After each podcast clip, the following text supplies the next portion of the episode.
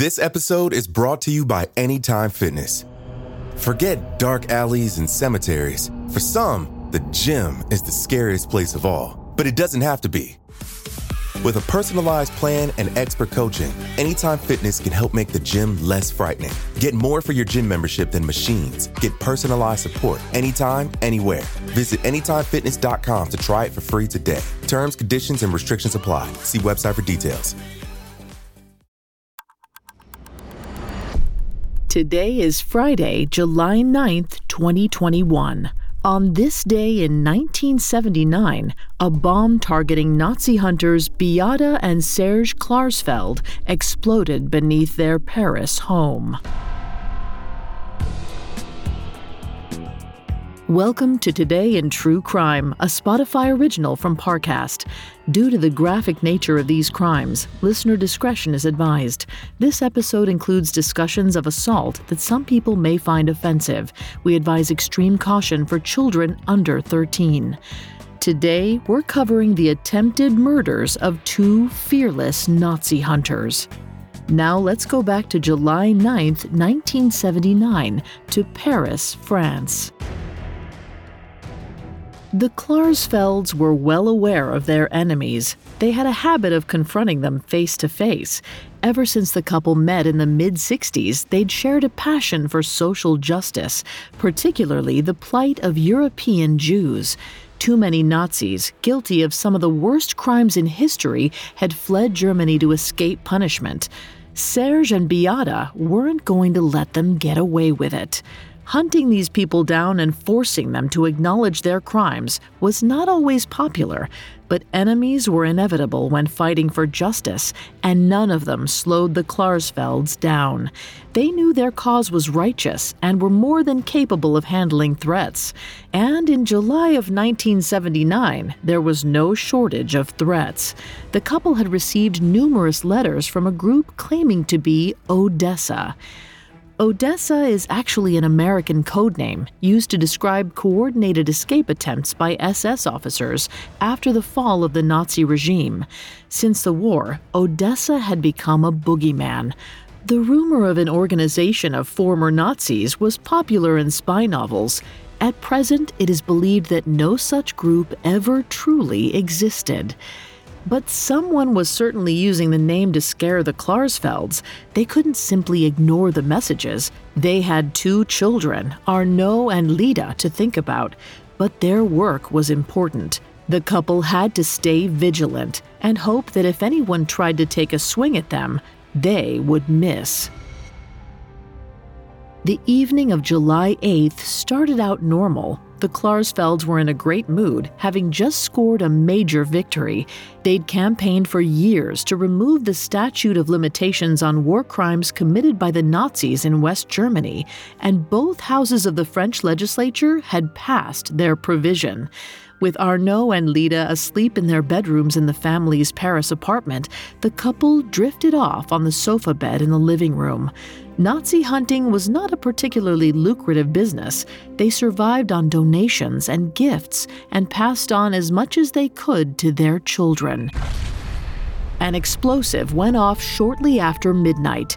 It was a time bomb placed in the couple's car. The vehicle was parked in the underground garage of the apartment, but luckily, no one was nearby at the time of the explosion. Though frightening for the neighbors, there were no casualties.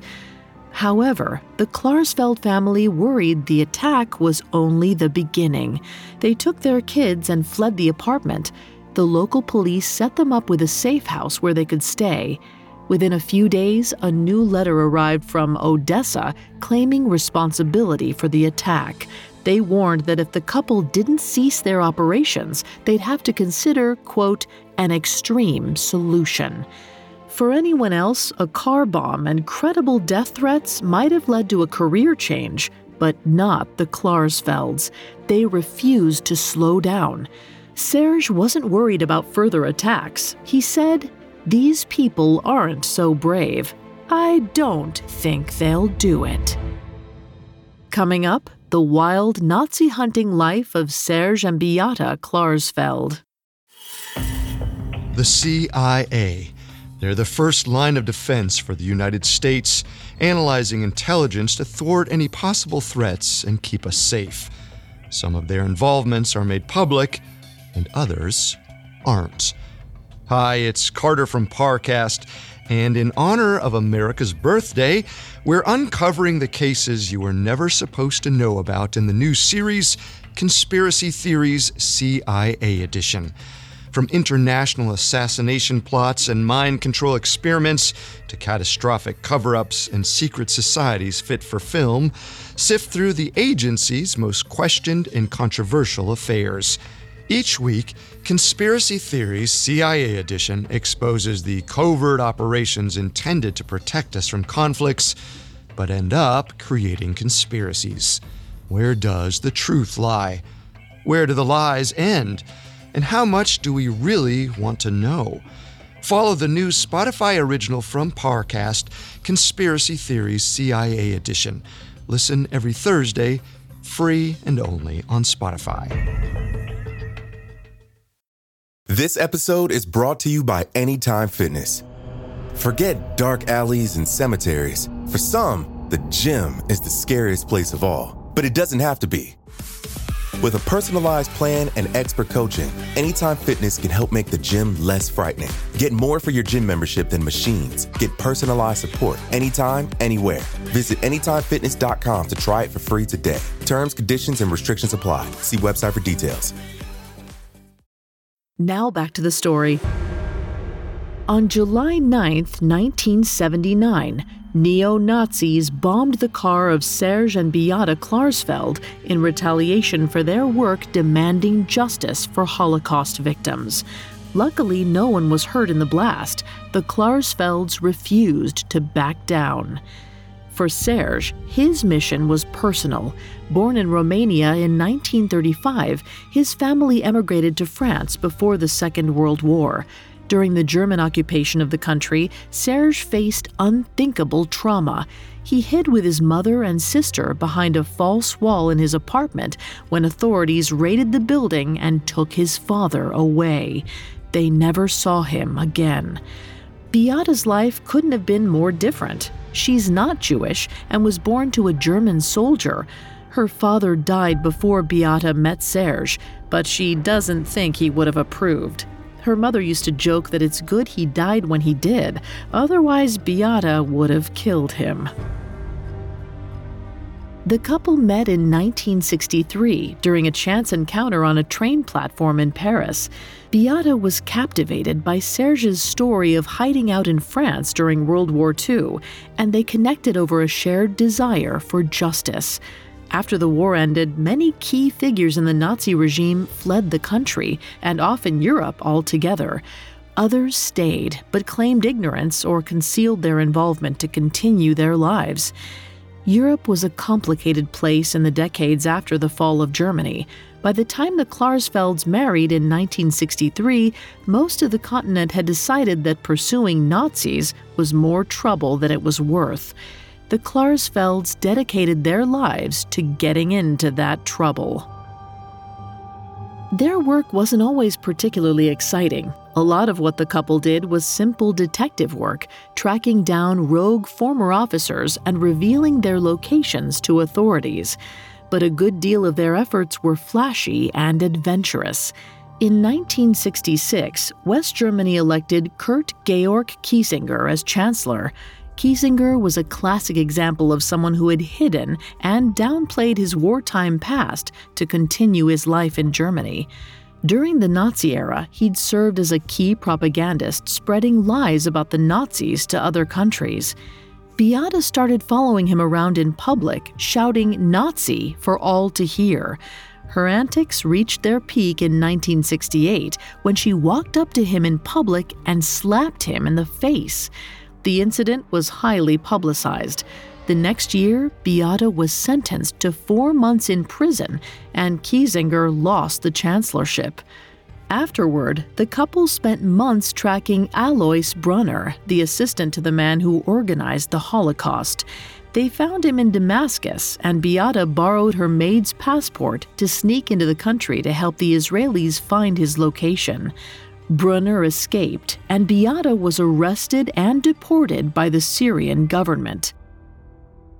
The Klarsfelds' actions often got them in trouble. For example, the couple was jailed for the attempted armed kidnapping of a judge in West Germany.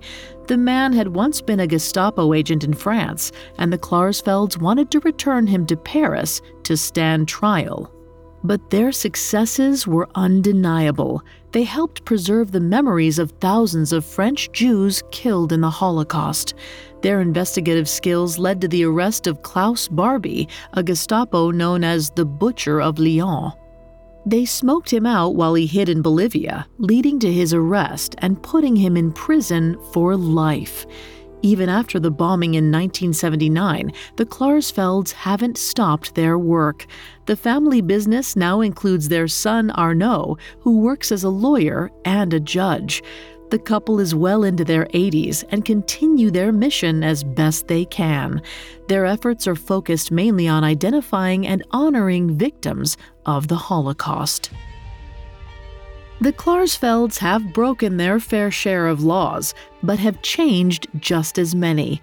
Their proudest and most lasting achievements happened in the legislature. They removed the statute of limitations on Nazi crimes to prevent a whitewashing of history. They also helped to normalize relationships between France and Germany after the war. Many Nazis had to be tried in absentia for crimes they committed in France. Due to lobbying by the Klarsfelds, Germany started sending these criminals back to France to serve sentences for their crimes. It was always dangerous work. Prison sentences, physical threats, and car bombs were part of the job, but fear couldn't be, and the Klarsfelds never turned away from a challenge. After the bombing, they simply moved to a different apartment. Beyond the threatening letters, law enforcement didn't have much evidence on who was behind the attack, however. Considering what historians now tell us about Odessa, we can theorize. The bombers were likely Nazi sympathizers or neo Nazis using the name Odessa to spook the Klarsfelds. But Serge and Beate called their bluff. They didn't stop, and the extreme solution Odessa promised never showed up. Serge and Beate are special people. There aren't many who can claim the title Nazi hunter. They may not have always worked within the bounds of the law, but they have been unrelenting fighters for justice. Thanks for listening to Today in True Crime. I'm Vanessa Richardson. You can find more episodes of Today in True Crime and all other Spotify originals from Parcast for free on Spotify. We'll be back with a brand new episode tomorrow in True Crime. Today in True Crime is a Spotify original from Parcast. It is executive produced by Max Cutler, sound design by Paul Liebeskin, with production assistance by Ron Shapiro, Trent Williamson, Carly Madden, and Bruce Kitovich. This episode of Today in True Crime was written by John McDonough, with writing assistance by Terrell Wells and fact checking by Cheyenne Lopez. I'm Vanessa Richardson. Hi, it's Carter from Parcast. Every Thursday on Conspiracy Theories CIA Edition, we're uncovering secrets hidden deep within the archives of the Central Intelligence Agency to bring you a special collection of episodes from shows across our network. Follow the new Spotify original from Parcast, Conspiracy Theories CIA Edition. Listen free only on Spotify.